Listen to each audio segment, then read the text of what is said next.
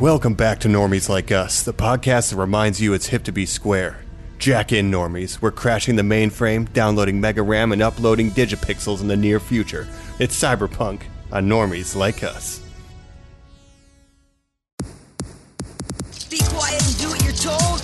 Take your medicine every day and then end up all shriveled like those kids. I want room service! If this is all a lie, will I get my old memory back? The abduction was performed by a group of boomers. All those moments will be lost in time. Like tears in rain. Welcome back to Normies Like Us, Future Edition. That's right. It's the not too distant future, and things have gone bad. It's smoky, it's neon, and you better believe we've got some weird robot parts too, because we're talking cyberpunk on this episode uh, of Normies Like Us. Thanks for joining with us, your hosts. Um, I'm going to be like Electro Colin. nice. I'll be Major Major Motoko Mike Toko Kusanagi. Yeah. That's very good. Jesta Blaster. This is Jacob Silverhand. Wake up, samurais. Street samurais. Wow. So, all right, we've all got a cigar or a cigarette. There's Mm. pure neon blasting, and uh, we're we're here in the mega city of Normtropolis. I That's right. guess. I'm ready to- Sunglasses on, Cyberpunk Mike. time. Even though it's I'm ready raining to eat some and noodles it's pitch at a black. food stand.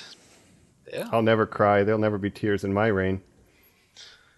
But yes, it's cyberpunk time. Not just the game, although that is a thing. We determined that now would be a good time to talk the genre of cyberpunk because it's much beloved and uh, there's a lot to talk about here. And I think the game, uh, you know, has really brought it back to the forefront of pop culture, especially for a lot of people who may not be as familiar with the genre as uh, a lot of times we take it for granted, being fans of Blade Runner and, and things like that.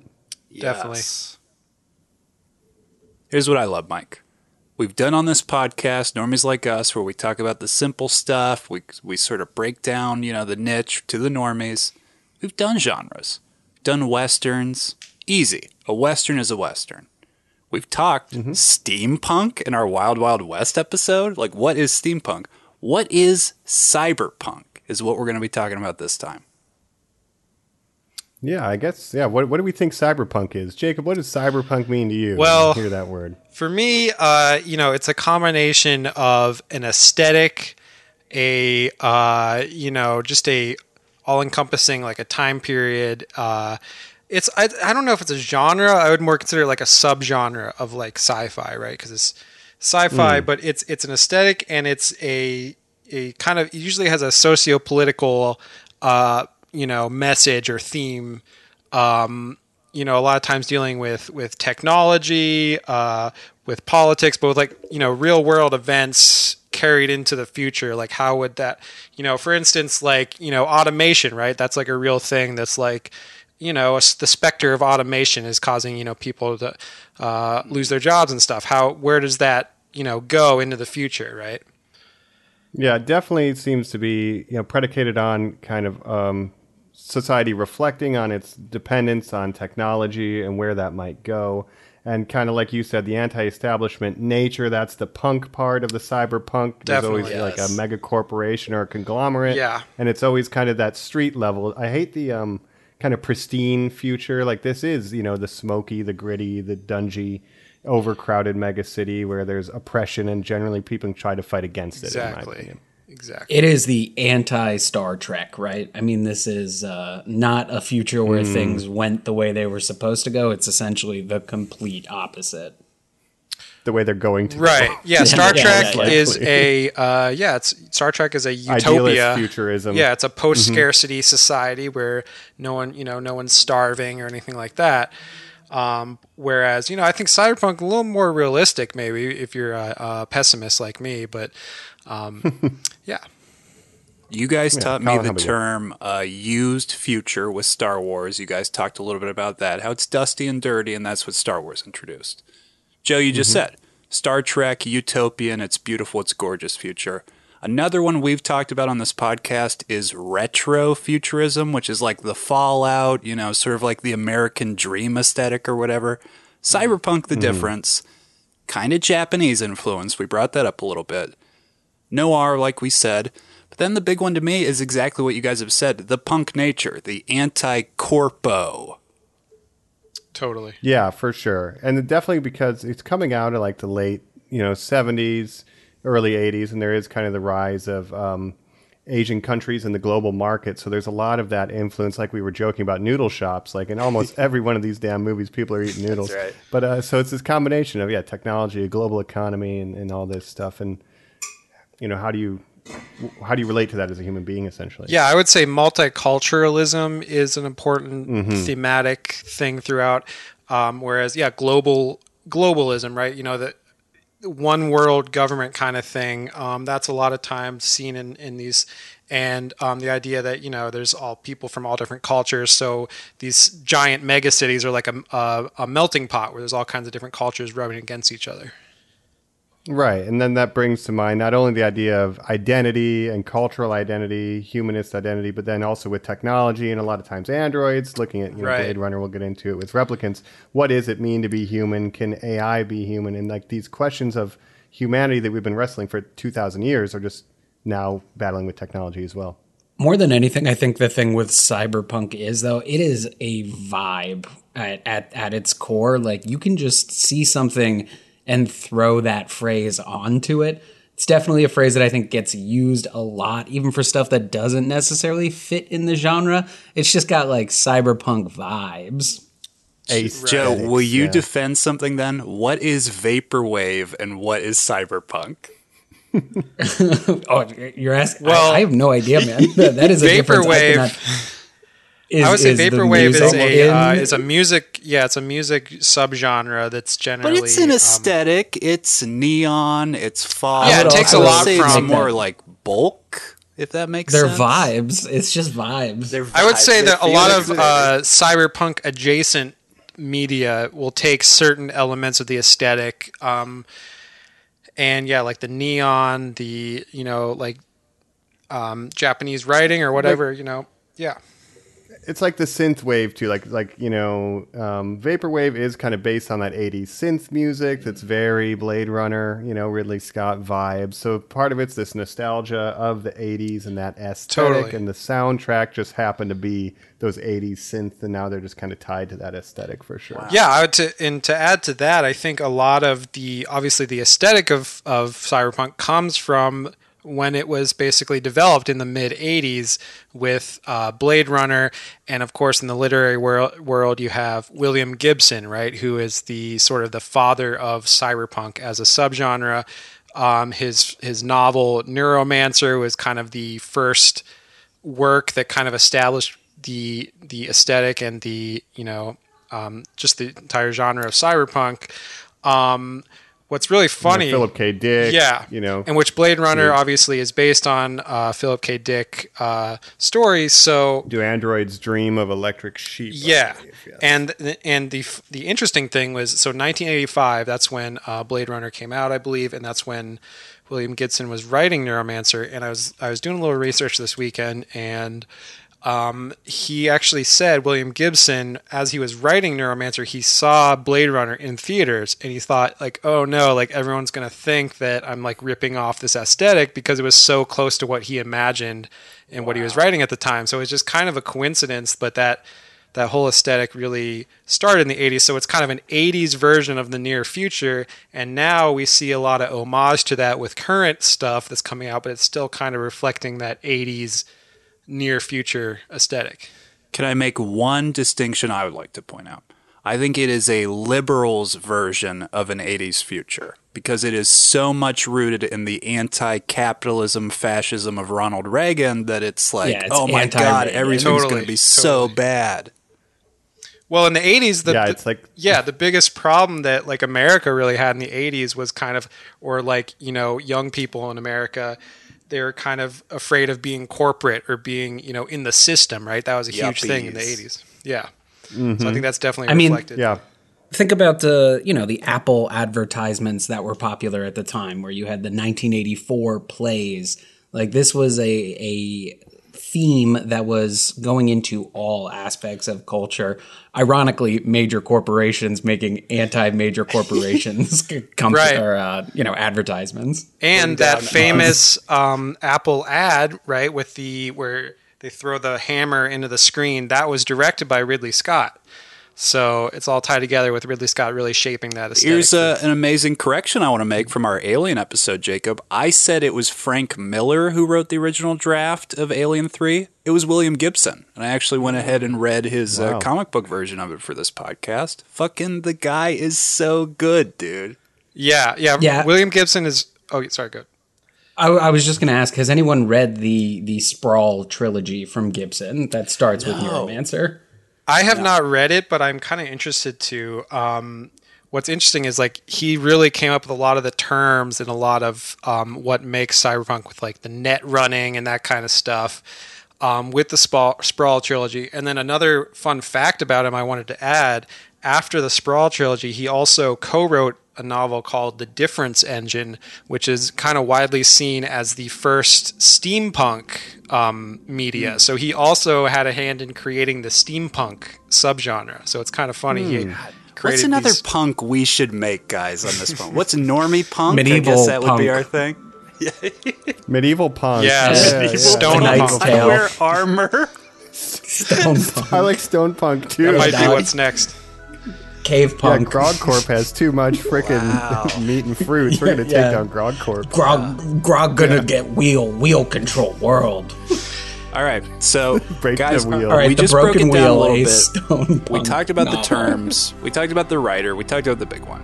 Let's get into some media now. Let's go ahead and jump. We're going to be talking more cyberpunk after this.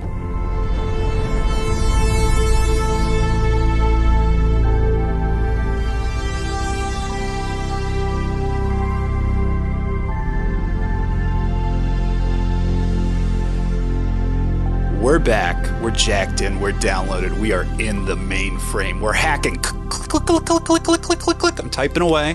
I'm running the net. And uh, I'm, I'm hacking bodies. But first, right now, we're going to hack some minds. We're going to keep talking.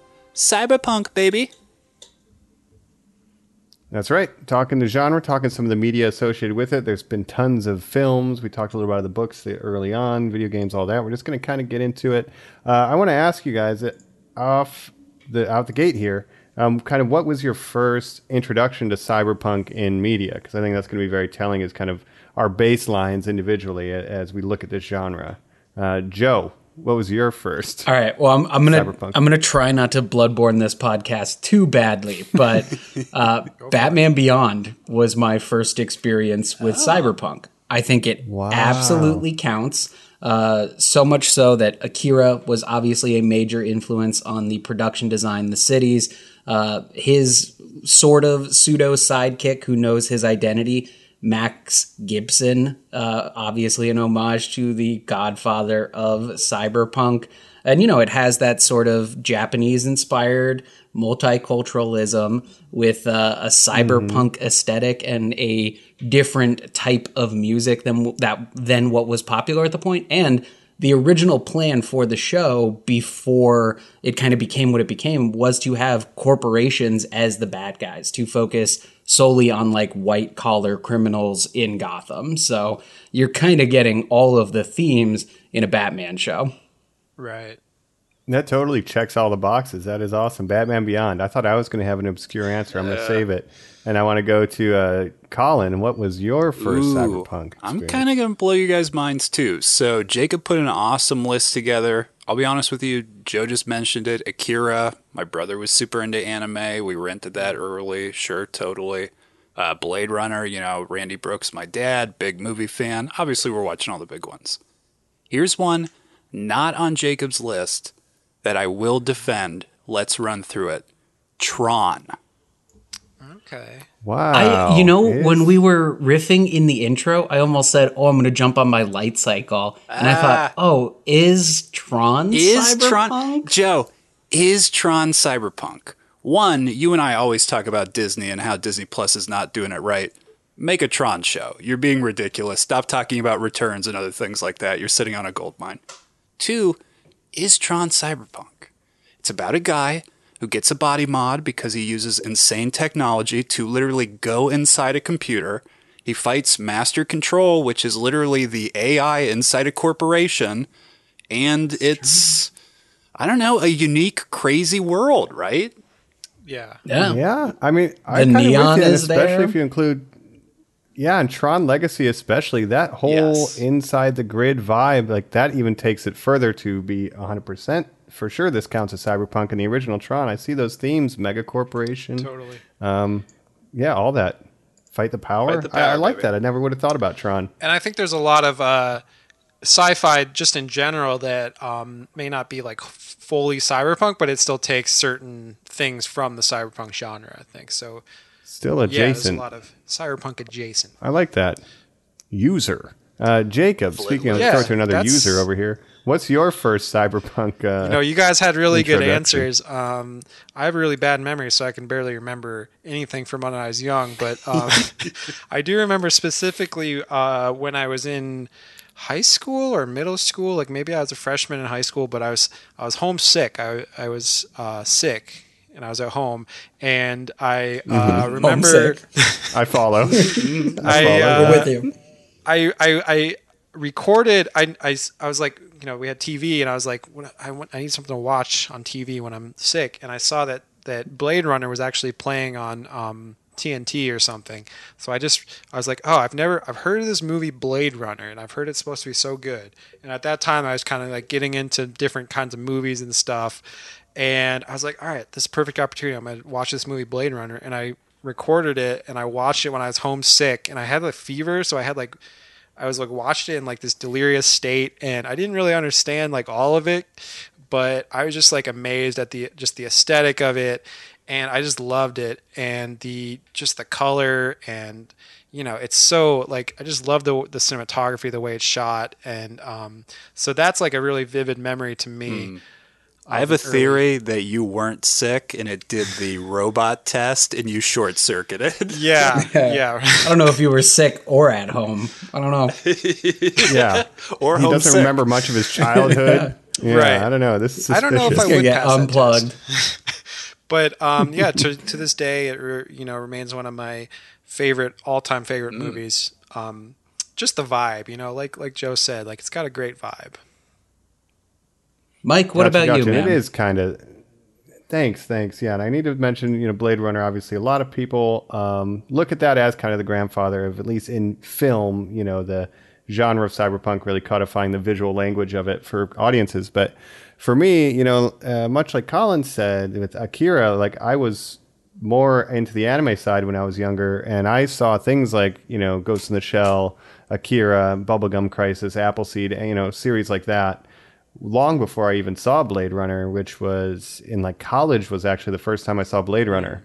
So I'm more versed in the anime side of cyberpunk and even, you know, like Final Fantasy VII had like a cyberpunk aesthetic to uh, Midgar and stuff like that. So I'm kind of coming from yeah, that that angle and yeah, that multiculturalism and the mega cities inspired by like Kowloon and Hong Kong and stuff like that. That that's a very important vibe for me. Is you know like neon with kanji. Yeah, I and think with um, Chinese characters and Final stuff. Fantasy Seven, I would definitely consider that cyberpunk, and even the thematic, like you know, they're basically like uh, environmental terrorists, right? So the environmentalism, that's like uh, the the punk aspect of it, like against the um, you know the taking down a corpse, yeah. corporate.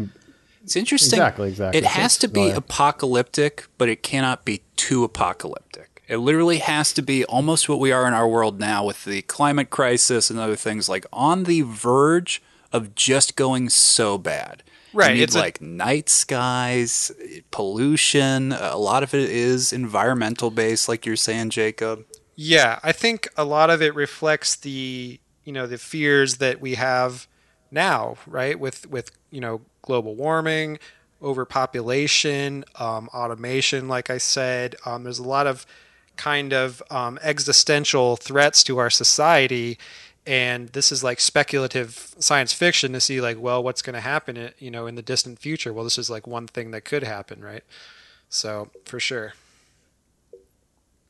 Yeah. Um, and I think that's what's fun about the genre is it's, I mean, it, it's kind of depressing, but like it's looking at things that are challenging us today and kind of framing them in this interesting world where, you know, we can be you know, looking at society's issues in a different way and how could you rebel against it? It's almost like this fantasy of, yeah, I want to take down, you know, Google or whatever the hell. And you could do that in, in cyberpunk media.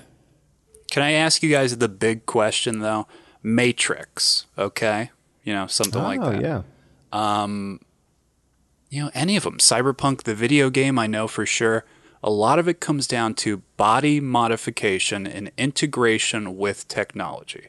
You have Elon Musk now who's literally doing chips in brains and saying this is the future and stuff. This is how we're going to listen to music.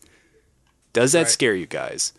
Would you ever want to do some sort of neural link? Would you ever, well, I guess that's the big one. Would you get body mods? Joe, would you get robo legs? Would you get, you know, blade arms?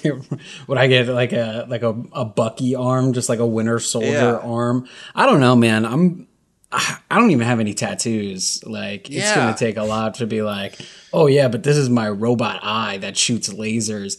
That said, like if if I was in an accident or something and it was like you could have like a regular you know fake leg or you can have a fake leg that has like a jetpack uh, like I'll, yeah i'll take jetpack leg you know what i mean Yeah, it's covered in your insurance plan. You can get, you get the jetpack option. Same deductible. It's not I'm going to get Robocopped. I'm just going to be like a complete prosthesis. It's going to be Yeah. I think this is a really interesting thing that um, there's like a whole school of thought on this called um, transhumanism, right? Where it's like basically um, deals with like androids because like if you're replacing parts of your body, eventually, um, you know, how much of your organic body can you replace and still remain you as like an identity? Arguably, all you really need is your your mind or your thoughts, whatever makes you your soul, you know, inside of your brain, right? Yeah, and that's a lot of what the Ghost in the Shell is tackling is, you know, what what is it to be human human or conscious and you know, it's like the ship of Theseus, like Jacob's saying, you know, they replace one board at a time, one crew member at a time. Eventually it's a whole new ship, Right. even though it looks the same. So what is yeah, human? Is it just your consciousness and at what point can artificial consciousness But count? personally, And I think that's kind of yeah, that's where the line is for me because it's like, yeah, what is Right. human? It's if it's not my body and it's my mind, and my mind can go in a machine and I'm still human. It, it, that's a philosophical yeah question. personally i think like you know your body isn't you that's kind of like the vessel that really you is your thoughts and your feelings as what your personality right so you can theoretically transplant your brain basically put it in a robot body and you're still you so that's how i Oh, feel. but hold on, Jacob, let's do, it. that real quick. The Altered Carbon esque, right? Yes. That's the Netflix show where it's let's take an image. It's just a scan of the brain. That to me, you know, when you see media where it's like, I'm a billionaire who wants to live forever, so I finally had my brain scanned, and even though I'm about to die, good luck, robot me. That's not you, that other you. That is a copy of you that would almost be like your twin. I don't move Well, to that get consciousness. copies, I um, die. I die. I'm dying. No. yeah well if you get into copies that's a whole different thing like if you're just transplanting your brain or your you know consciousness and putting into a robot body then you're still you if you're making copies of your brain that's different and that's almost gets into cloning like if you clone yourself like is that other person you it's it's No. all it's you and it's also not you because it's molecularly identical right but it's still But I'm still separate yeah, T- TNG already solved this when Riker got cloned in a transporter accident. Oh, is that true? made evil Two- Riker, there was two yeah. Rikers. Yeah, he bounced off the. He wasn't even evil. He just had a Right. different life plan. He changed his name to Jeff or something. yeah he shows and up he in goes on to be in deep space nine yeah that's a great episode That's right. Um, Wow. But here's the thing: like, what is what is you know DNA, but something that's programmed to replicate itself, right? You know, what is our brain but a computer, right? And we're getting to the point where we're storing data in DNA, you know, and and yeah, I, I see this as something that was fantastic at the time, but really doesn't feel that far off. You know, again, what happens to my consciousness if I download it in the computer? I don't know, but is that technology achievable by mankind? I think it feels like it's getting closer, you know, Right. Uh, than ever right and in the same so. sense like um, ai eh, you know is becoming so advanced like that's what blade runner is about like if you have andro- if you have a robot that is so close to a human that it it can't even tell if it's a human or not and it needs a special test to even tell. Like you're getting into, you know, those ideas. Like um, that's becoming more and more The Turing tests and things. yeah, that's becoming more a reality because, and I think what's interesting about a lot of these things from the 80s and 90s is they had an idea of like the internet and stuff before it is what it is today. So it's kind of, um, but in some ways they got certain things right, and in some ways the internet's almost surpassed what people could even imagine in the 80s. So I think that's very interesting as well. Right. And we talked about um like the anti-corporatism and like I'm not my job. So then to have an entire race or segment of society that was literally robots created to perform a job then rebelling against that concept, right? It's all tied together with this kind of anti-corporatism. Right. And I find that I pretty Robot interesting. starring Will Smith. Um, Great movie. Cyberpunk. yes. Cyberpunk? Her? Cyberpunk? Borderline. The, Wears Converse the Chuck themes Taylors. are, I guess. Oh, oh, and he got a you go. vintage motorcycle that runs on gas. It's more like cyber ska. I don't know. I don't know if it cyber counts. ska. Yeah, you know what I mean. it's like cyber pop Yeah, punk. like is Guys, is that is the exactly Matrix? what that is. Is the Matrix I like cyber cyberpunk or is it like cyber goth? Like they're all wearing, Right. Cyber You, you know what I mean? Like, Yeah. Yeah. look, I want to make this I'm you. subgenre even more. Well, the, the Matrix is interesting because it kind of like po- hardcore. yeah, I find the. Matrix really interesting because it takes themes from things like Blade Runner, but then it also has more of a '90s aesthetic, like what was popular, like with '90s goth and and that kind of thing with the leather and the sunglasses and stuff.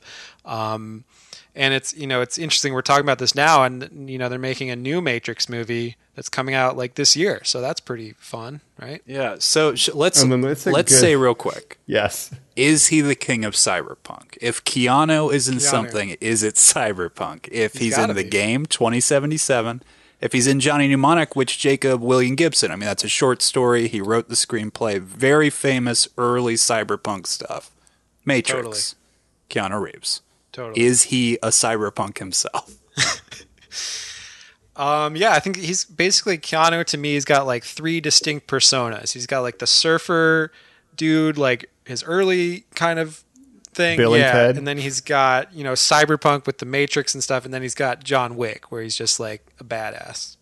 But um, And where's Constantine fall in this uh, Venn diagram of I think he's Demon. Punk. Demon Punk. Yeah.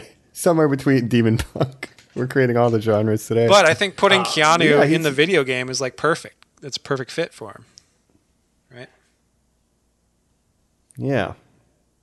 Joe, what you got thoughts on Keanu being a cyberpunk icon of this Uh, age? yeah, sure. I'll give it to him. Like, who else is going to take it? Uh, I watched Johnny Mnemonic for the first time over the weekend, and I f- fucking adored it, man. Like, I, Awesome I would love to see an updated version of that movie. Like, it has all of the cyberpunk nods to me, where you have like Ice T with the Anarchy A tattoo in the middle of his head. Yeah. Uh, you know, obviously the the Yakuza being in there is a is a wild nod.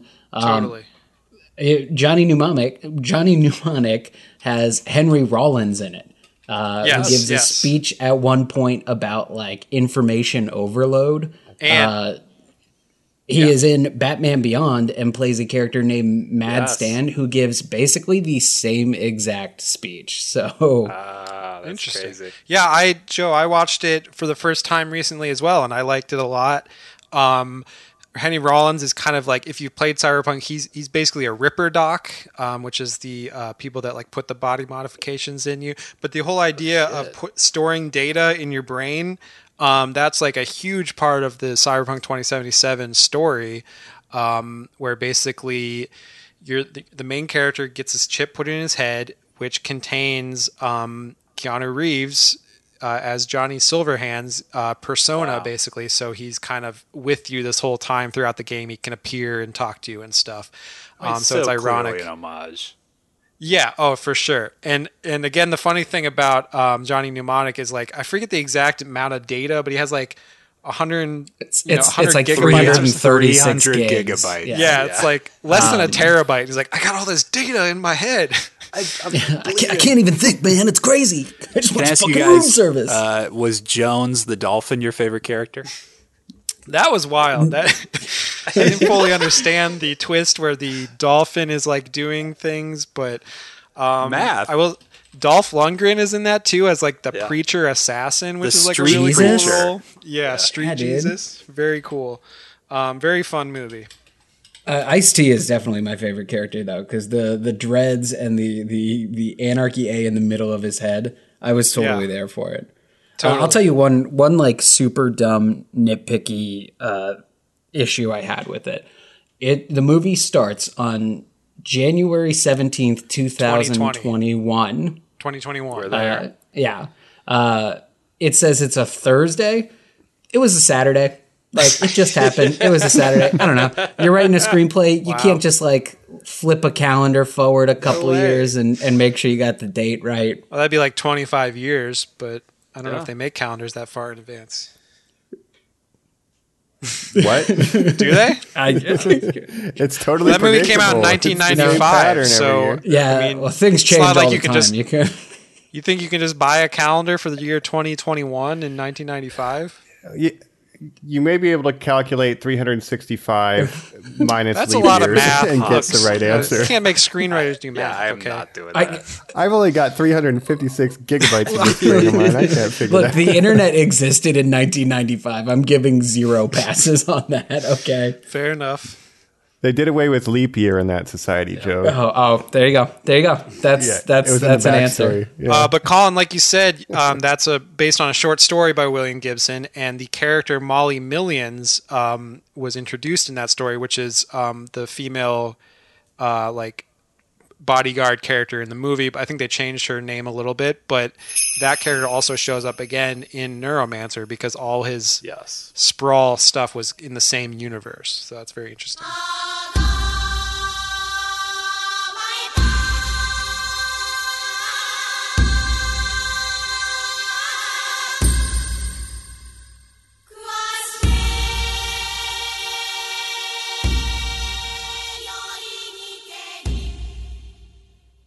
Nice, nice. I got a, I got a question then. Um, for movies of this era, is Demolition Man cyberpunk? Because I think you're the Denis Leary Society underground and kind of the megacorp, and it's it's not quite, but it's I think adjacent. it could be. It's adjacent. I- Here's my thing. I don't think a cop can be a lead of a cyberpunk movie. What's Deckard? Right? Like, does I'd say just- RoboCop Oh. is cyberpunk. I would say. Yeah, but Joe's kind of right. Usually it's outside the law working with the Yeah. restrictions of the or law. Or a private detective. You know, it's Right, not like straight up. I am cop. Okay, okay. I, I, I could see that. But arguably, um, you know, Harrison Ford in Blade Runner, he's kind of like a cop, but he's more of a private eye where he's he's a Blade Runner, an going assassin. trying to hunt down androids. Yeah. Yeah. See, I think that's the difference. Is like the cops don't like detectives. I mean, it all harkens back to, you know, uh, film noir as a genre. Right? yeah, right. right. But then I, if I'm looking, I love Demolition Man though. I do love it, and I think there's elements, like I said, with the Denis Leary Society parts. It's kind of it's it's adjacent, but maybe not quite. Then maybe that's also um pop cyber pop punk. You know, it's a little more mainstream. right. Hey, here's here's And- a question. Do you think if you asked Sly Stallone what cyberpunk was, he would even have any idea? I don't think he would have any. Um, I I don't. I don't. Uh, cyberpunk, that's not. a type of music. What are you talking about? but he was also in a Judge Dredd movie, and then the newest That's right. Dredd movie uh, with Karl. Uh, Urban, is that guy's name? Karl Urban? Urban. Carl Rural. Karl Um, Urban. that I would consider cyberpunk because it's kind of exists in a cyberpunk world where they have this giant like apartment complex and stuff, and there's a lot of uh, near future technology and stuff. So That's true. Yeah, I don't know. Maybe I got to walk back my can't be a cop" I- statement. yeah. 'Cause Judges are cops. well, generally it's if if a cop is like the protagonist or centered around a cop, um, it's usually a cop that kind of gets disillusioned with the system and either loses his job or something happens to him that kind of the you know the threshold of the story where he you know becomes disillusioned with the Yeah, it might start as a part of the. Well, while the- we're asking, um, yes, while we're asking, like, is this cyberpunk questions? Is Super Mario Brothers the movie cyberpunk? Because I feel like it Hmm. I was has a more punk too. aesthetic than any of these other movies. Mushroom Kingdom is almost a corporation. Uh, Boss Koopa in that is definitely Dennis Hopper, a guy. I mean, he's not a king. there's body horror, man, and like Yeah. techno. stuff. I mean, Yeah, I say count. I say it. count it. Yeah, yeah, I say count, Count it, dog. we're gonna update the Wikipedia. Put it on the right list. now. And then, yeah, Put it on the the jump list. boots. There's body Cyberpunk mods. classic. Yeah. I'll tell you. Then, then I, I take back my Keanu Reeves is the king. It's Bob Hoskins is the king of cyberpunk. Oh, Would Harrison Ford know what cyberpunk is? Then on that note, if you asked him, I'd say absolutely not. No he's way. never smoked. He would he would he would yell at you and say, "Don't you dare ask me another Star Trek question again." And we'd be like, "That's Well, amazing the he, thing you uh, were right. It's amazing he even came back for Blade Runner 2049. He does kick but- back with uh, some doobies and vaporwave, but he doesn't know what it is. He just likes the way it sounds. Says, "Look, Hey, you I'm bring that you tone guys. at me one more time, and I'm I'm, I'm gonna crash this plane." Okay. yeah. I'm going to nail us here with uh, Jacob's list. We're going to go through. Obviously, we'll talk about some at the end because I'm sure Jacob, again, you've had some hot ones that you've been. Oh, loving and there's a bunch that you could even add. To. Oh yeah, yeah, yeah. We got a million questions. We'll keep vetting them. Johnny Mnemonic, Ghost in the Shell, Akira, Blade Runner, Matrix, RoboCop, Brazil, Strange Days, Minority Report, Total Recall, Alita Battle Angel, Paprika, Existenz, Lawnmower Man, Dredd, Mute, Upgrade, Altered Carbon, Bubblegum Crisis, Fifth Element, Elysium. And many more. There's some great movies in there. Some fucking stinkers in there too, guys. Totally. But I, And- I kind of love them all. And Colin, I added Elysium based on that video you showed me of the uh, similarities between Elysium and Cyberpunk 2077. Totally. Even something like District Nine, I don't think is quite far enough in the future, but it's like it's heading in that direction. You know, Remember, Ely- Elysium is the terminus of kind of that aesthetic that they had there. Taste of And again, I think even with um, stuff that's not totally cyberpunk, there's elements. Like like I told you last week, I'm watching this show, The Expanse, which is more of a traditional space science fiction, um, but it's a near future, and um, there's definitely cyberpunk elements, especially in the first season with uh, The uh, guy. Um, Thomas Jane. You said there's Thomas a noir, Jane. so there is a yeah. mystery. Thomas Jane is a PI, like doing a noir detective thing in the first Drinking season. in the it's bar, very it's cyberpunk. smoky. Yeah, yeah, very much. so. Totally, totally. punishing people and himself. Yeah, it's good. um, yeah, I mean, of, of this stuff, when we talked, I mean, we didn't really talk that much about Blade Runner, but I mean, obviously, it's the noir aesthetic, Ridley Scott, Tears in the Rain, like classic, classic. What of these are like maybe underrated that you guys want to champion? You know, Um, well, I'll throw one out there. I was going to mention Johnny Mnemonic, but uh, Joe brought that up already. That's a great one that you guys should check out. Um, Strange Days uh, was one I also saw recently, released the same year, 1995. Um, I guess there was kind of a resurgence of cyberpunk in the mid 90s.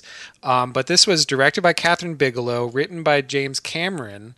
Um, they used to be married, but this was made after they divorced, interestingly enough. Um, but this movie, so if you've played t- uh, Cyberpunk 2077, a big part of the game is this technology called Brain Dance, where you can record basically your experiences of events, and then someone can replay that, and like it's like they're living it. They can feel the emotions that you felt, that kind of thing that is pretty much ripped straight out of this movie, Strange Days. Um, so I'd say definitely check it out. It's very interesting. Um, so like you know you could rob a bank and while you're recording this, and then someone can buy it later. And it's like instead of watching movies or something, people experience these brain dances, and um, it's a really interesting concept. Yeah, and I I remember I was watching a video on some of the side quests in Cyberpunk 2077, and there's like not too many spoilers, but like this guy's child was killed, and he was trying to recover that recorded memory so that no weirdos could buy it that were like into Oh, yeah, so it's like Mhm. yeah. There's like a black market for like memories and you shit. know gore and like snuff snuff brain dances and that kind of thing, right? Which So, in and of itself, that like concept, right? Which the idea of a short story kind of kicking off cyberpunk as a genre, like that as a side quest, which is what CD Projekt Red does well. Like that idea Totally. alone just was like Jesus Christ, that that's That's so crazy. cool, yeah, yeah. Yeah, and there's other ones where you um, actually use you go into brain dance editors and you can look around to do detective work basically based on these recordings and find out stuff. So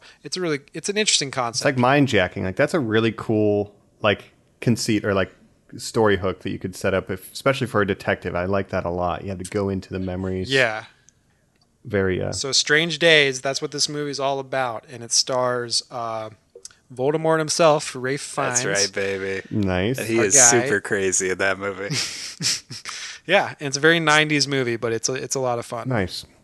Well, if I can jump in, I want to talk the anime side a little bit and then give my underrated recommendation. And actually, my recommendation is going to be Bubblegum Crisis, which predates Akira by a year, and it's like an eight-part OVA series. It had a sequel in the '90s. It was a little bit longer, but um, you know, Akira's known. You know, kind of got the motorcycles, the gangs, the the body horror and Right. that kind of stuff. And then Ghost in the Shell is all about what is the nature of the soul and, you know, literally the ghost in the shell, the, the soul in the machine, and that kind of stuff. Bubblegum Crisis is like Streets of Fire combined with Iron Man. it's like uh, there's like a, a rich lady whose parents invented these advanced robots, and then she's secretly funding a group of four women with Iron Man suits um, that fight rogue robots that look like humans. So it's kind of like replicants, and then they'll go crazy, and then the four Iron Man women have to stop them. And the music, because it's kind of like Streets of Fire, has this cool like rocker vibe, which is something in the cyberpunk video game, the rocker archetype. It's al- almost like a bard. So it's just got all the 80s things, and I really recommend it. But what's fun is the enemy robots are called boomers. So the whole time they're like, "Oh, we got to take down these boomers." Oh, not another boomer. And like post okay boomer meme. It's been great to uh, rewatch it. But for something that came out before Akira, I thought like, "Damn, this is really, really just coded in the cyberpunk uh, aesthetics." And what I liked is the short story point. There's just one episode, for example, a short story. There's a guy whose girlfriend became paralyzed thanks to motorcycle gang. And so he decides to just modify his car into a Batmobile to just murder motorcycle gangs, like run them off the road. And then the modifications make the car have an AI, and then they have to destroy the car and him because his revenge drive, right? And it's just like, that's an interesting short story. A guy loses his girlfriend's ability to walk and just goes on a rampage, and they got to stop him. So just Right. little pockets That of short great. stories is, is, I think, a big strength of the genre. And it's a. It's not as good as Akira or Ghost in the Shell, but if you want to have like a slice of that era of anime, I, I would recommend Bubblegum Crisis. It's very fun. Yeah, that sounds great. I definitely will be checking that out because I was a big fan of Akira, Ghost in the Shell, all those um, Yeah. animes. Mike, as a guy who curses out the Death Note live action movie, Ghost in the Shell, Scarlett Johansson, do you have an Ah. opinion on it? That's a good. I've never seen. That's a very good question, Colin, because I must say, um, as weird as it is that they tried to hand wave the, the casting controversy with she has the memories of a dead Japanese girl in her Oh, new robot body. It's so bad, Mike. Though that being said, they do nail the aesthetic. We talked about cyberpunk as the aesthetic. Like when I think of cyberpunk, especially Ghost in the Shell, it's Hong Kong, it's neon, it's the harbor, it's rainy, there's noodle shops, right? It's it's it's all of that. And the Scarlett Johansson movie nails the aesthetic, and I give it full credit for that. It's it's gorgeous. And when I went to Hong Kong for the first time, it was just like I am in cyberpunk right now. It was awesome. Whoa. And I need to do a quick walk back. Uh, the noodle shops we talked about in Bubblegum Crisis, they all eat burgers. So it's like this reverse, you know, like Western fetishism. Oh, they're like eating American food. yeah. So in all the American So cyberpunk, Right. they eat noodles, and in Japanese cyberpunk, Right. they got burgers. So I just I like that little touch.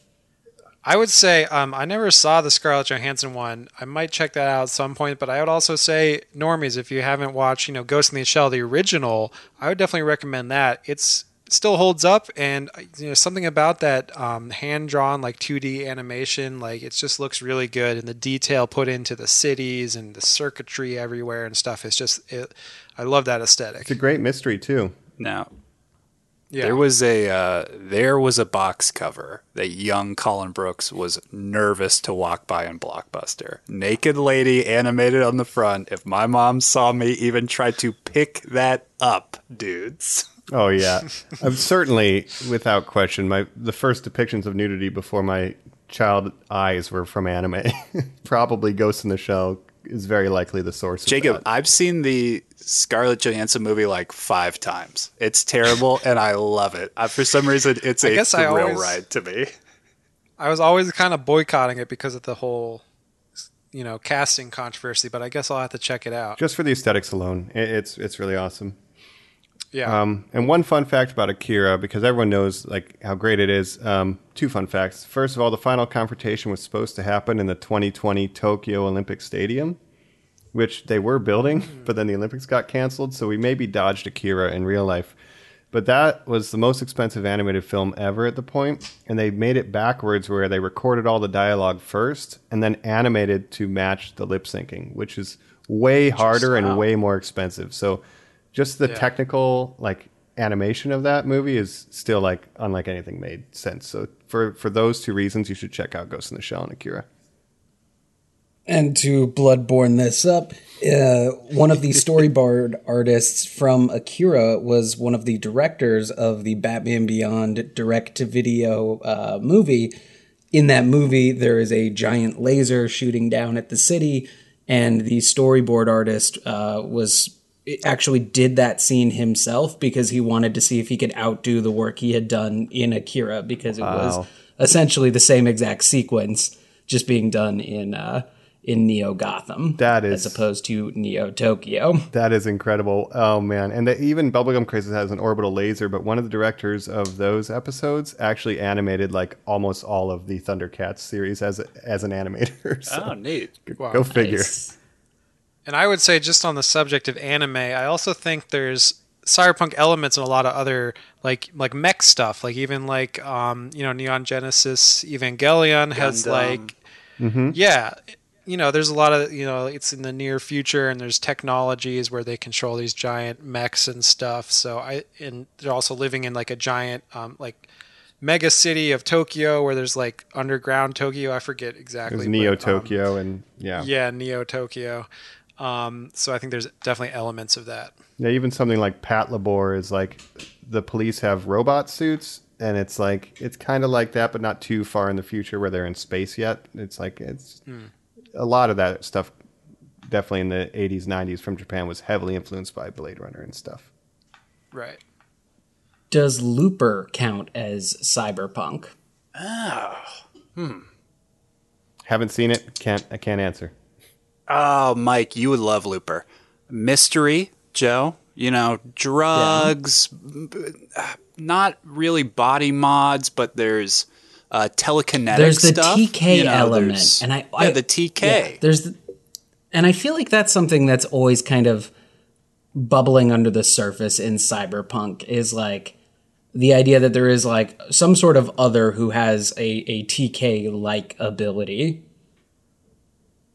Hmm. I don't know what a TK is. like, like a telekinesis. telekinesis or something Oh, like that. Yeah, yeah, yeah, yeah. yeah. And you know, Mike, the way you've been talking about like short stories and stuff this entire time, Joe, I am so shocked there is not a Stephen King cyberpunk thing. Like literally the formula you guys have been going through. It's a car that gets revenge on motorcycle teens. Like I- I'm really mm-hmm. kind of shocked he never looked forward. He always stayed contemporary. Right. There is definitely a world for it, and yeah, just as a setting, yeah, the cyberpunk aesthetic and whole thing, yeah, it's like limitless. You could you want to do a Batman story, go for it. You want to do an invisible naked lady beating up people in Hong Kong, go for it. We don't care. it's Hell just a yeah. setting, yeah. All right, I'm gonna do mine now. Underrated. I'm gonna unfortunately skip off of anime. I'm gonna talk directly to Joe here. I apologize to my comic boys. Something nobody has mentioned yet was kind of not very special to you and I, but just so of our times. Let's talk about Marvel. Let's talk about not 2077 Cyberpunk. Let's talk Marvel 2099 Yeah. madness. An entire imprint, Yeah. boys, where literally they said, hey, 90s Marvel writers, picture what the future is. And it'll be all this stuff of anti corpo and, you know, robots and androids and body mods and people like this. Everything hit. I mean, there was a Punisher, there was X Men, there was all that stuff. Only two survive. Joe and I's favorite characters. Spider Man 2099, obviously, sort of the biggest about it. We saw him for a little bit in, into the Spider Verse right at the end of the tail credit scene. Hmm. And believe it or not, Doctor Doom. Doom 2099 was like a huge book for Marvel. Wow. And they really have all of the the elements you've come to expect even like with you know, Spider-Man 2099, Miguel O'Hara is is a melting pot in himself. Like there is the idea that there is, you know, like the multiculturalism is hit really hard. The neon colorscape, all of that stuff makes it into uh, to the 2099 verse, which I think they, you know they've they've gone back to that well a handful of times with like the 2099 Avengers and things like that. Ooh, can I really blow your mind, Joe? There's like a Miles 2099 now. Like they are truly Yeah. like, look, we'll we'll give you everything. But look, Alchemax, a corporation, you know, that owns all the cities that uh, Spider-Man has to bring down. And exactly what Joe said, Miguel O'Hara. He's an Irish Mexican, you know, guy in the future who was bit by an even crazier spider and uses a robo suit. And it's just like absolutely. That's crazy. I totally forgot about the 2099 Spider-Man because I did watch the show and like, yeah, dude, that's super sick. And now that they're throwing miles, Yeah, they made the uh they made Spider-Man Unlimited, which was just like That's trying to right, cash in yeah. on the uh it Kind was the 2099 aesthetic, but but it was still Peter Parker. They weren't ready to Yes. like get off of Peter Parker yet. yeah, Um, Oscar Isaacs voiced him in the uh, Spider Verse tail cred Right. scene. You know, we haven't seen anything for the sequel yet, but I mean, I'm hoping 2099 is in there. He's a a major spider person that has not been featured much outside of the comics and uh, the Shattered Dimensions video game. But Joe, if it happens, if it happens in this live action movie that's coming up, Spider Man 3, where everybody's like, it's all these things, it's like a live action Spider Verse, oh my god. Could they ever do, would 2099 pop up? Because that would open their world up to, let's just do 2099 movies. Yeah, I mean, I'm here for it. yeah, that'd be crazy. I mean, in a, uh, a genre that we're talking about, cyberpunk, that's all about the web and net running. I guess if any hero could do it well, it would be Spider-Man. That's my one for the day. There you go. Totally. Yeah, I think uh, you know, Into the Spider Verse kind of showed that um, you know you can make popular uh, Spider-Man stuff not gen- not totally featuring like Peter Parker. So why not have you know a, a Spider-Man 2099 spin-off that's just a whole movie? Um, that I like. I'd watch that probably. Go wacky, go weird. Would you get a thwip? Would you get a web shooter body mod, Joe? If that was on the table? Oh, maybe. Maybe I would get some sort of like like harpoon or, or grappling hook built into my body. Yeah, that'd be pretty cool. That could work. Yeah. I don't know. Um, you I don't could know. get, I don't uh, know if I have the trust for it. Yeah. Speaking, but um, yeah, speaking of that, um, in Johnny Mnemonic, right? They have the little the one the one guy has a little wire that like comes out of his wrist, and he like uses that to like kill people. Pinky laser That's yeah, that's a thing in the game Cyberpunk 2077. One of the modifications you get is like this this wire that comes out of your hands, and you just whip people with it. It's it's great. I can only imagine how many like references to other cyberpunk media are in that game. Obviously, I haven't played it Oh, yet, for sure. but it's it's just got to be staggering how many things there. I wouldn't be surprised if there's not a, a graffiti of the Knight Sabers, which is the group from Bubblegum Crisis, somewhere hidden in that game, and I would love it if there was. Yeah.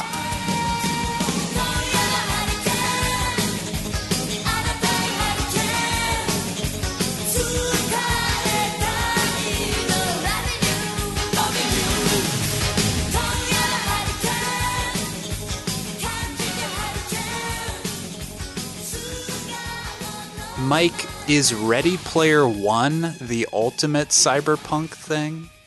Hmm. I would not say ultimate, and I wonder if it it, it does have that though, because there's the corporation. I wouldn't consider underclass. in the book, he he rides Akira's cycle. Like that is his his go to Yeah. vehicle in the book, and it is IOI is the uh, you know the big evil corporation. I think it's got I the think elements I'm- there. Ready Player One, the thing is like it's all um like the the point of it is like it's all references to things in the past. So like, you know, like, especially in the 80s. Um so, you know, there could be references to things like Blade Runner, but I don't know if that necessarily makes it cyberpunk. Well, the technology Is is it going, cyber pop?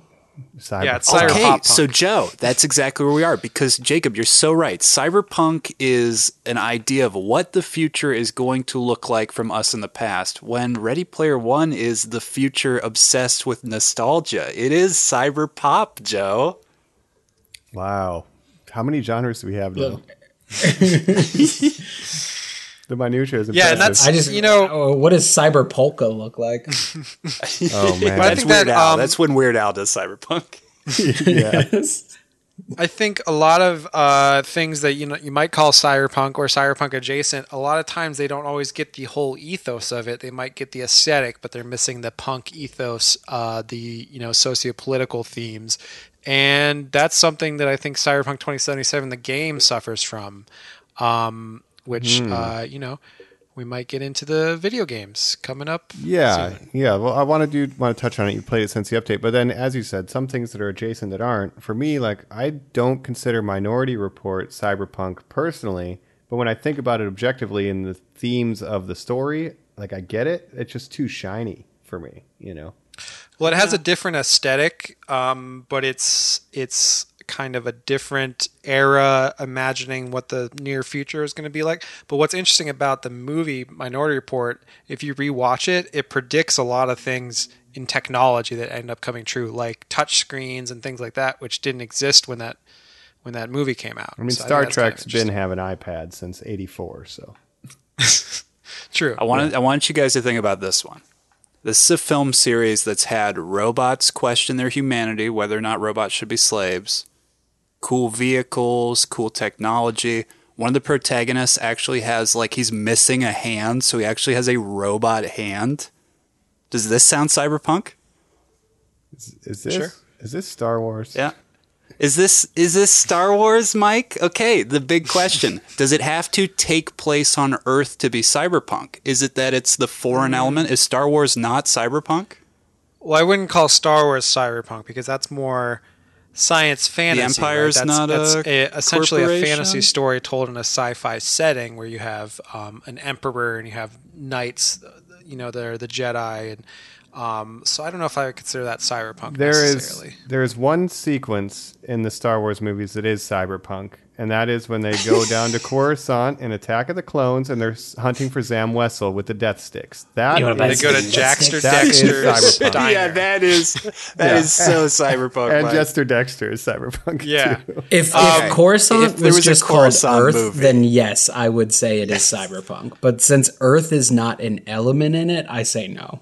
right. Well, I also that's the don't think that. Um, yeah, I also don't think Star Wars deals with the kind of thematic issues that Cyberpunk normally deals with. Right? It's it's not about um, generally about like androids or body modification so much. Um, that's a little part of it, but it's not really. elements of it. well, yeah, it's- Yeah. Yeah. there are um, like some parts in the Clone Wars that do deal with kind of the underbelly of Coruscant more. I think if there was an entire series based on kind of that crime world and that darker side of the Coruscant Undercity, then yeah, that could have a lot of the cyberpunk boxes. It doesn't necessarily have to be Earth for me to count it because there's plenty of media that takes place in space stations that were built by Earthlings or like even Alita Battle Yeah, Angel right. has Mars involved and stuff. So I'm okay getting off planet, but uh, that would be the closest you get is that Coruscant underbelly because generally like yeah, I think at at one point they were going to make a game called like thirteen thirteen. 13, 13 13. 13 yeah i feel like that would have been very cyberpunk um, just seeing the seedy underbelly of coruscant for sure but the whole you know jedi versus sith lightsabers the force i wouldn't consider any of that like really cyberpunk still cool though That's like knights in armor and shit. Yeah, that's very fantasy Yeah. to me. Space opera. Yeah, I feel like the punk has got to be a big element of it. It has to have that aesthetic. I mean, like like I said at the top, to me more than anything, it is like a vibe that you can just sense. Uh, what about Running Man? The Running Man? Uh, do you guys it's on that one? Earth. Yeah, I mean the game is obviously the stand-in for the corporation. He's leading an uprising. Totally, I would say Yeah. yes. I think it's leading to a society that's fully cyberpunk, but it's just like postmodern era. Like we're not Right. Yeah. quite there. You just get a well to me that's It's almost like, um, cyber oldies. yeah they're, that's almost like you know isaac asimov and uh, philip k dick who are kind of pre-cyberpunk but they were dealing with similar uh, themes sometimes but that's almost sci-fi that's that's predates cyberpunk yeah, that's a cyber genre. cyber British invasion era. yeah exactly cyber Yeah. heavy metal That that's the next All right, genre. I, well- I, yeah. I was gonna say let's jump to it then. Let's let's talk about the game. Let's get some updates. Let's get some wrap ups here. Talking cyberpunk. Yeah. I mean, like you said, Jacob, um, you played it recently. We talked about it on the last episode, but there's a new patch. Has it gotten any better? Have you noticed anything cool? Explored anything different? Yeah, so yeah, I did want to jump back into it again. I the last time before this this last weekend, the last time I played it was January 1st. So I played about 60 hours like I said and I kind of um, just kind of lost interest. Uh, the story started out really interesting and engaging and then kind of loses its momentum like halfway through and, and I just lost interest. So with the new patch coming out, the big patch that's supposed to fi- fix a lot of the bugs and whatnot, I was like excited to jump back in and see how it ran, right? And uh, you would think it would run better, right? Uh, no, actually, for me, I felt like it actually ran worse somehow. This is an argument why you wouldn't get a body mod in real life. Yeah. What you think is an upgrade, it could really be a downgrade. What did you do? Right. And I guess this happens sometimes where, you know, anytime you have a new patch, like new bugs come up. But for some reason, I had more bugs than when I was originally playing. I had T posing NPCs. I had, you know, in one cutscene, there's someone talking on a cell phone and then they like put their hand down, but the, pho- the cell phone just is like, um, just, uh, levitating like in front of their face. Um, Incredible. and yeah, it's just like it did not run well at all, and uh, it's just amazing. I hope in the Game next breaking? like maybe right. I'm hoping in the next Blade Runner movie when they give them the test that when a replicant fails, they just T pose. just like oh, yeah, That's Right. how you can tell. but um, I did, uh, you know, play a little bit more into the main story. I did some side missions as well. Um, I still have not made it all the way through, but I looked at like the main story missions. I'm about three missions away from the final, you know, no going back mission where you know it ends Wow. the game. Um, so and it's it's pretty short for like a AAA single player RPG like that. The campaign seems uh, pretty short, and especially compared to something like The Witcher 3, which I just did a full playthrough of the base game. That main story uh, maybe goes on like 20 more hours than Cyberpunk feels like. Gotcha. And and uh, like The Witcher, I mean, a big point of praise with The Witcher Three was the strength of the side quests, and as I mentioned with the one with trying to recover the memory of the child being killed or anything like that, I think they do even nod to the tears in the rain scene on a certain side quest. Are the side quests strong? You know, comparatively, and are there Um, more of those that maybe you didn't get to yet that might flesh out your game time? there are some interesting ones. I don't think it's as again, I don't think it's as good as The Witcher 3. Um, certain side quests in The Witcher 3 are like some of the best, you know, side Content. quests in a game ever. And it's like they put more, you know, effort and and work into these side quests than um, other games will put into their main story. So um, it's hard to it's hard to meet that bar. Um, there are some interesting side quests in this game, but it's not you know not as good. I think. That's The Witcher. Mike dropped an interesting video for us last time about a, a guy who just does like comparisons through what's actually shown and said. I watched that video, Mike, where literally you see the de evolution of it's an RPG. This is an RPG game we're going to release. It's so versatile. You know, cyberpunk games should be RPGs. Look at Shadowrun. It's all about who you are, your job, customization. Exactly what Joe said about Johnny Mnemonic. A lot of this stuff is what is your job, right? Then you mm, see it evolve into, well, actually, it's an adventure game. It's a, it's a very simple, easy adventure game. There's not a lot of distinctions. Does it matter, Jacob, what your role of the three that you picked was at all? Do you, has it affected your gameplay, the story, anything? not too much. Generally, you'll get uh, unique uh, dialogue options sometimes. So the three starting paths are Street Kid, uh, Nomad, and Corpo. So no Okay, nomads right are there. like the yeah. I'm a street kid, obviously. I played- What- what I played Street guys Kid, yeah. Okay, great. I picked Street Kid. obviously. Um, Nomad that's kind of Mad like your Yeah, you're like a petty criminal coming up on the on the streets. Uh, nomads in this game are kind of packs of of um, you know out in the outskirts beyond the city limits. They're kind of roving packs where they drive around and they're They're like the basically Mad like Max Mad Max. Yeah, cosplayers. um, yeah. and then Corpo are obviously you know self-explanatory. Shills. Um, yeah, I wasn't about to pick Corpo. but um, and that's another thing. You know, cyberpunk they kind of miss the the ethos, uh, the political, socio-political themes. A lot of times, some of these side quests you have are like you helping the police. Like some of the just like the minor, um, you know, you stop certain you you uh, do things where you stop uh, gangs and then you take police warrants and you you fulfill those. So that doesn't feel very cyberpunk to me.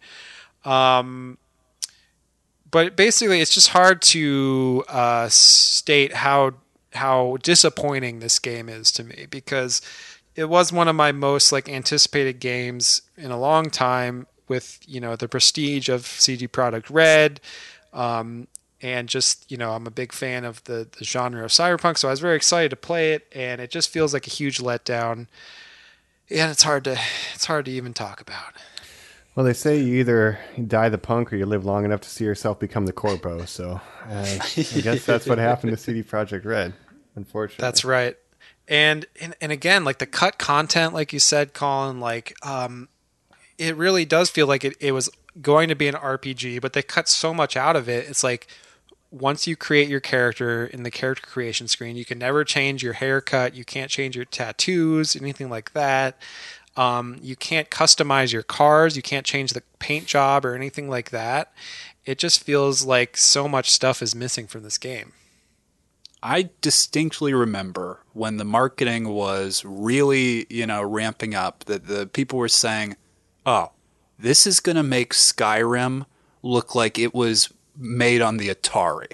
Like it is the Right. complex level of thought and story and character and everything that we have put the finer details, the world you are going to inhabit. I boy, uh, Joe and Mike, what are we thinking here?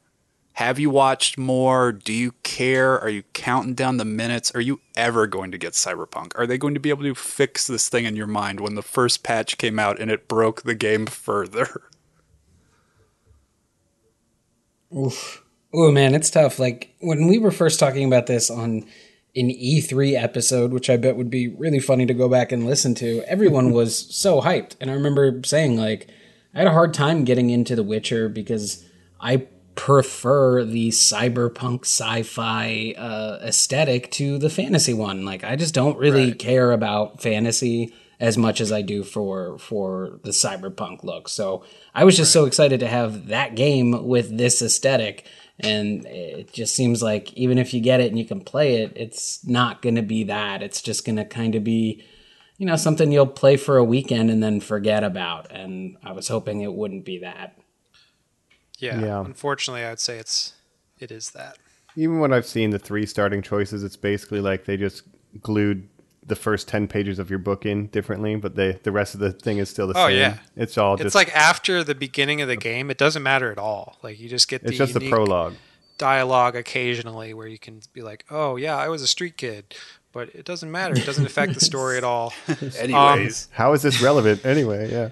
And Um, another thing I hack want to say about the story is that um, it starts out really good and engaging, and I was into it. And once you pass the prologue, it kind of loses a lot of its momentum. And um, a little bit of a spoiler here, but certain characters get killed off. And they were some of the most interesting characters, and they get killed off in the first act. And it's like feels like such a missed opportunity because you develop like a relationship with these characters, and then they just die. And then the second half of the game is like a completely different cast of characters, and you're like, where did these people come from? Very strange, very strange structure. But I, but when they die, they reference your dick size, right? So it is worth it in the end. take the pick. yeah, You can't get a haircut, but you can have a huge penis.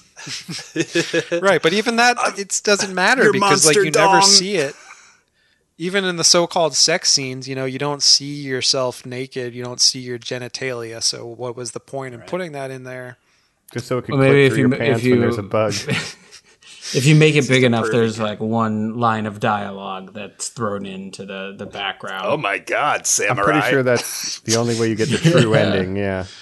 yeah and again they made the decision to f- make this game totally in first person uh, pov which is interesting because like the witcher was third person um, this you know in games like skyrim and stuff where you can switch between them this one it's only in first person so you don't see yourself ever except when you look in a mirror um, wow, I will. I take it back. I'll never play this game.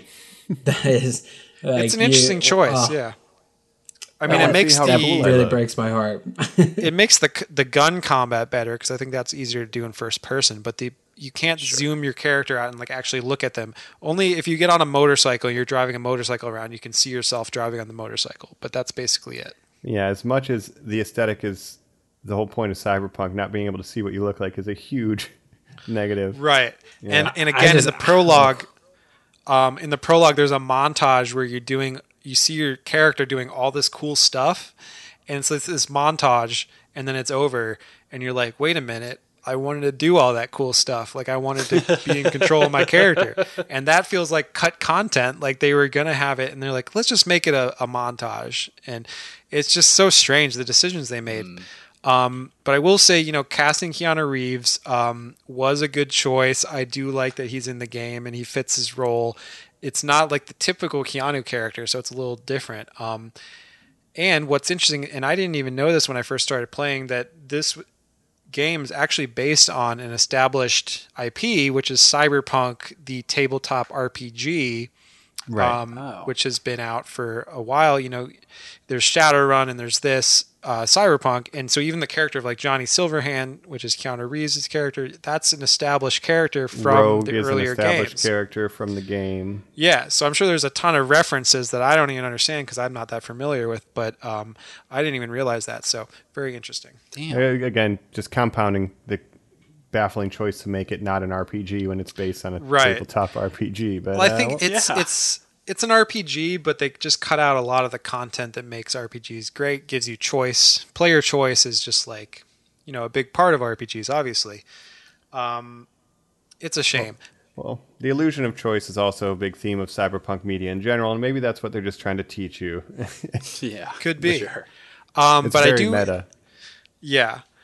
But on the subject of video games, I do have a recommendation. If you want to play a cyberpunk game, but you don't want to play 2077, um, and that is Shadowrun, right? So Shadowrun is the other big uh, tabletop RPG world, which mixes fantasy and sci-fi, cyberpunk. Um, it's like you know a cyberpunk world where elves and dwarves exist. Um, so it's a very it's a mix of things, right? But it's a very cool world, and The um, president's a there actually have been, yeah, and there actually have been video games based on that that tabletop world, and I've played the the most recent ones, which is a trilogy of of uh, RPGs, top down isometric style RPGs with turn based combat like XCOM or or like the Wasteland games or Baldur's Gate or anything like that. Um, and that's Shadowrun Returns. So there's Shadowrun Returns, Dragonfall, and Hong Kong. And they came out in 2014, 15, 16, I think. And those are uh, really good games, probably better cyberpunk games than, than 2077. nice. I'll go ahead and shout out then a, a series like Metal Gear, which we've talked about a little bit, right? Metal and Mike and I, we've texted Snatcher from the same Yeah, creators. totally. You know, a very, very, I mean, like super Blade Runner inspired. He just But how wanted to about make the Blade Deuce Runner. X series? Very true. Deus Ex. Deuce, I've Yeah, never Deus played Ex. Deus Ex. Thank you. I've never played one of those. I think that's sort of cyberpunky, right? Yeah, definitely. That's totally another series that's very uh, cyberpunk. Deus Ex, the original, and I would say, um, man, there's one called Mankind Reloaded or something like that. Yeah. Um, and there's Human Revolution. Um, the Mankind one is is pretty good. I've played a little bit of that. Those are more more recent, but uh, the original Deus Ex is kind of old school. It's an RPG. Um, you know, it's it's it's a little old, so it has some outdated things Uh, in video buddy, games. So if you're, I guarantee it plays better than Cyberpunk. It might, yeah, it might. Um, so yeah, definitely check out Deus Ex and check out uh, Shadowrun Returns. I had a lot of fun with those. You you you know, it's typical like turn-based combat, but you can be a magic user. You can be an, a net runner and hacking into the Matrix. Street literally have a samurai. Matrix, or you can be a street samurai, which is like fully uh, you know combat based. A lot of options, and then you take companions with you in new engagements, and you know, typical like those kind of games are. Right. And then if you just want to run around a futuristic neon city, sort of. I mean, Sleeping Dogs is an open world game where you're running around Hong Kong and you can either help the cops or the triads, and it's like it's not cyberpunk, but it's like there's neon, there's noodle shops, there's crime, there's car stealing, and it's like probably a lot better executed than cyberpunk was, and it's, Right. it's a fun little game. So And worth I- I- mentioning. Yeah, totally. And Shadowrun, I also want to say, also has that multicultural feel to it, where it's like, you know, very, um, you know, just very inspired by those other things, and uh, Bright. yeah, a lot of fun. Nice. All right. Well, Cyberpunk. We've done the the movies, the games. We've chatted it up. How about we go ahead and get some final thoughts before we hop off the net? I think we're being traced by the corpos, and we want to get out of here while the getting's still good. So we'll catch you on the flip here. Cyberpunk Samurai.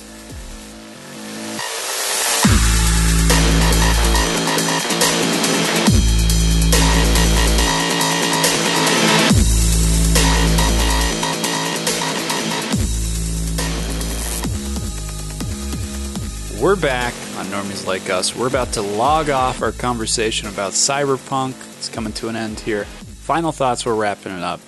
Talked it all as a genre. Did the niche to the normie. We gave a lot of recommendations for movies, comics, uh, games, media to consume. Any other shout outs anybody wants to do while they're kind of doing the wrap ups? I'd say hit it.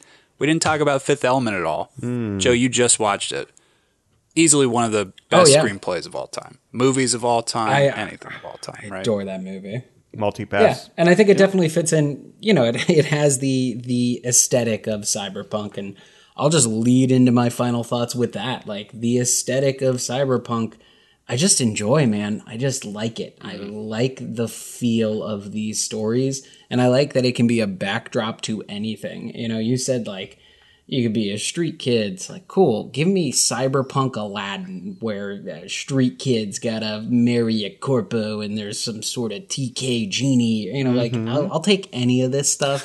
Uh, it's a bummer that the game is is what it is. I, after hearing Jacob's la- latest update, I'll probably never play it. To be honest, I didn't realize you couldn't zoom out of first person. I don't really like first person RPGs like that. I would prefer that in in the third person. So I'll probably never play that game.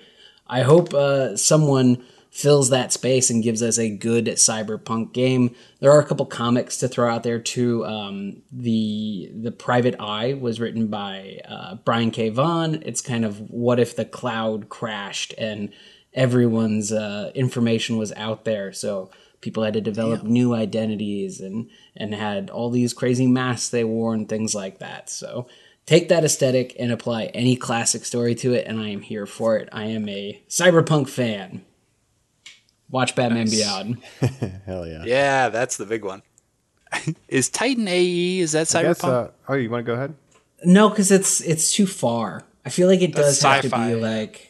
It's yeah, just in feel like it- space. They're but up against aliens. I feel like that's uh you know that's one of the things with cyberpunk though is it's like I like this and it's kind of edgy. Is this cyberpunk? like that? yeah.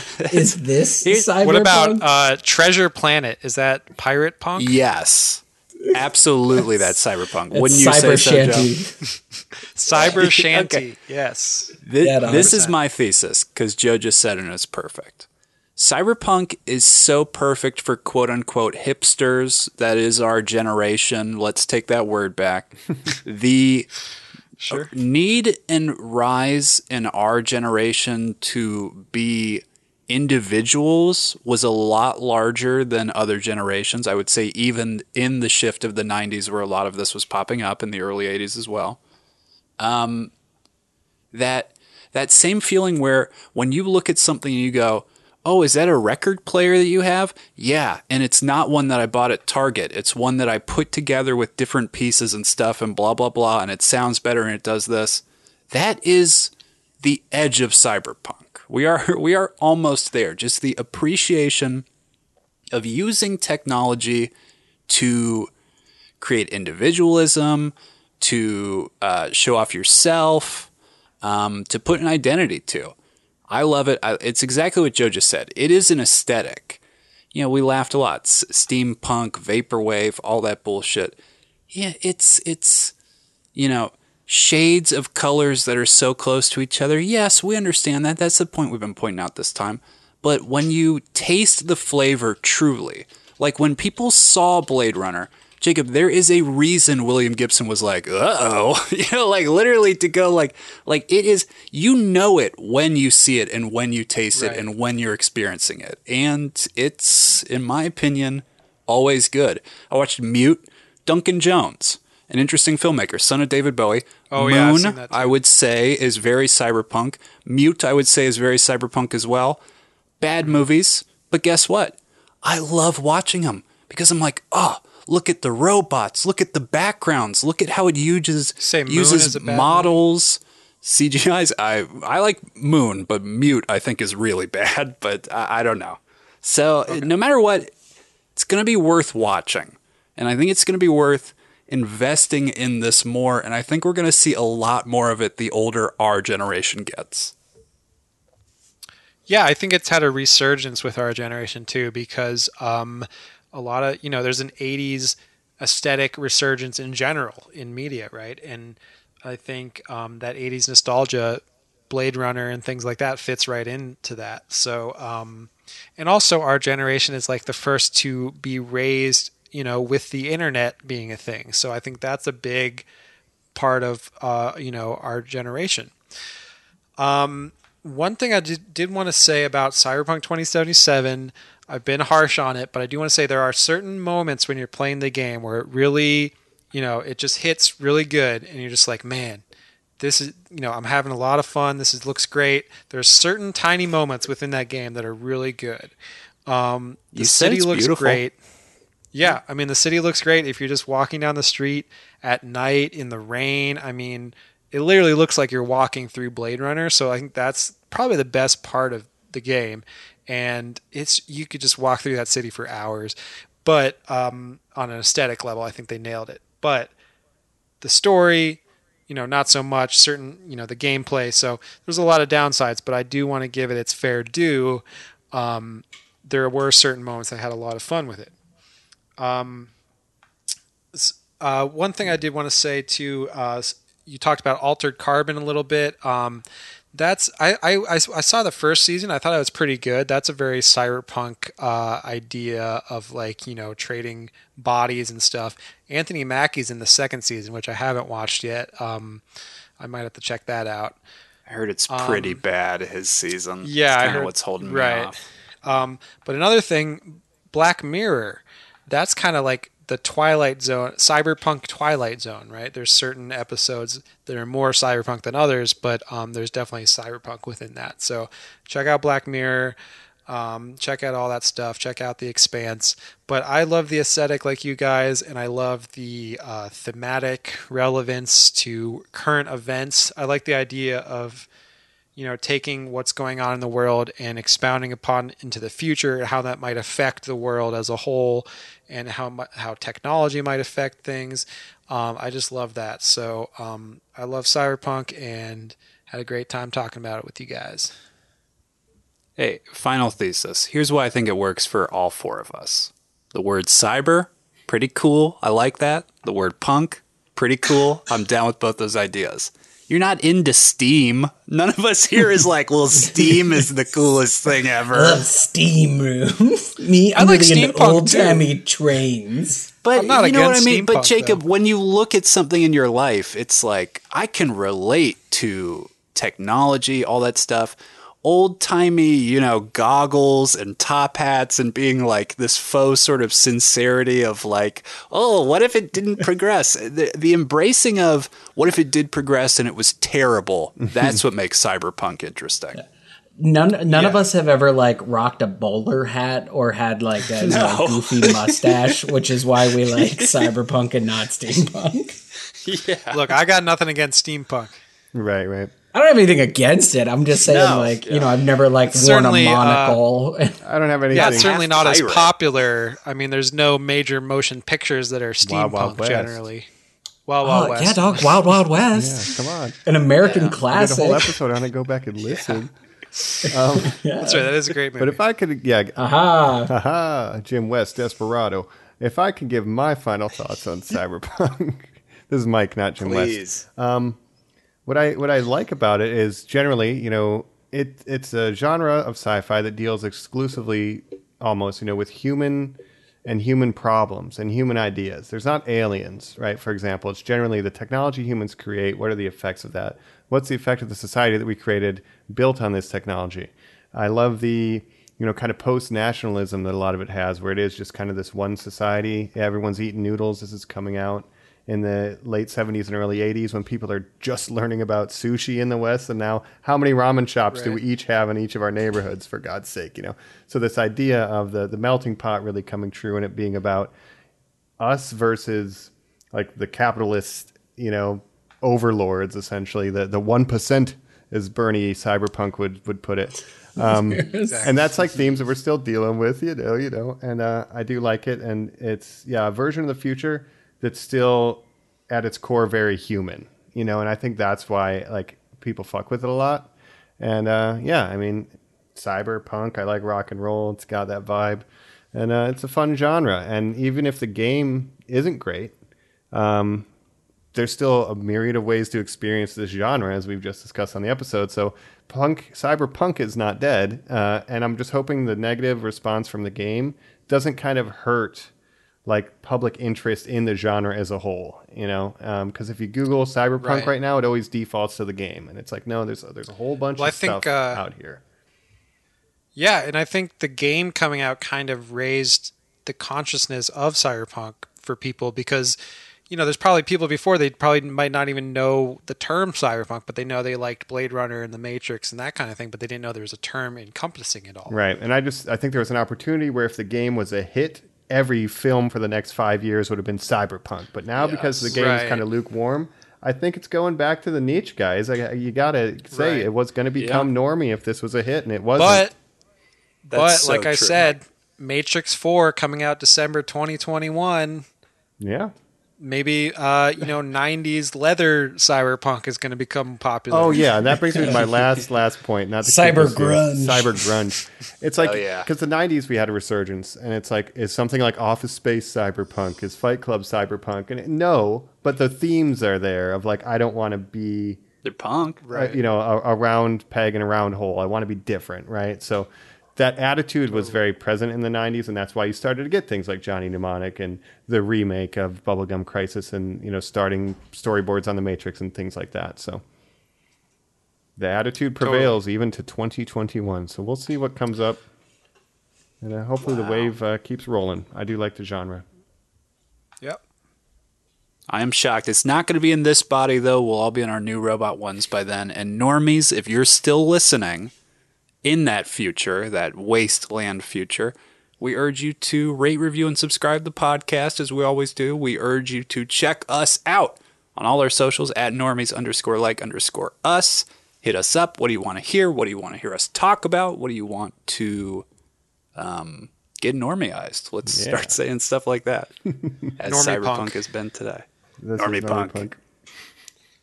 This is Normie Punk. We've been your Normie Punk host. This is Hacker Colin. Motoko Kusanagi. I am from Japan.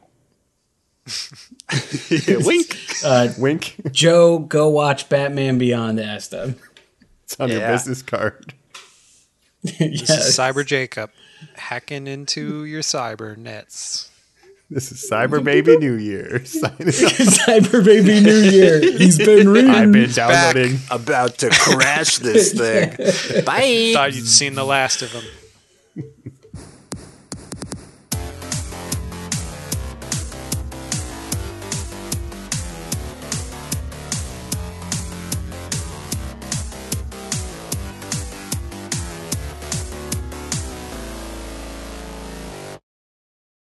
Oh, hell yeah. This is Aquaman, and if you enjoyed that episode, I'd really appreciate it if you give it a like, share, and subscribe on iTunes, and you'd really be one of my man if you share with a friend.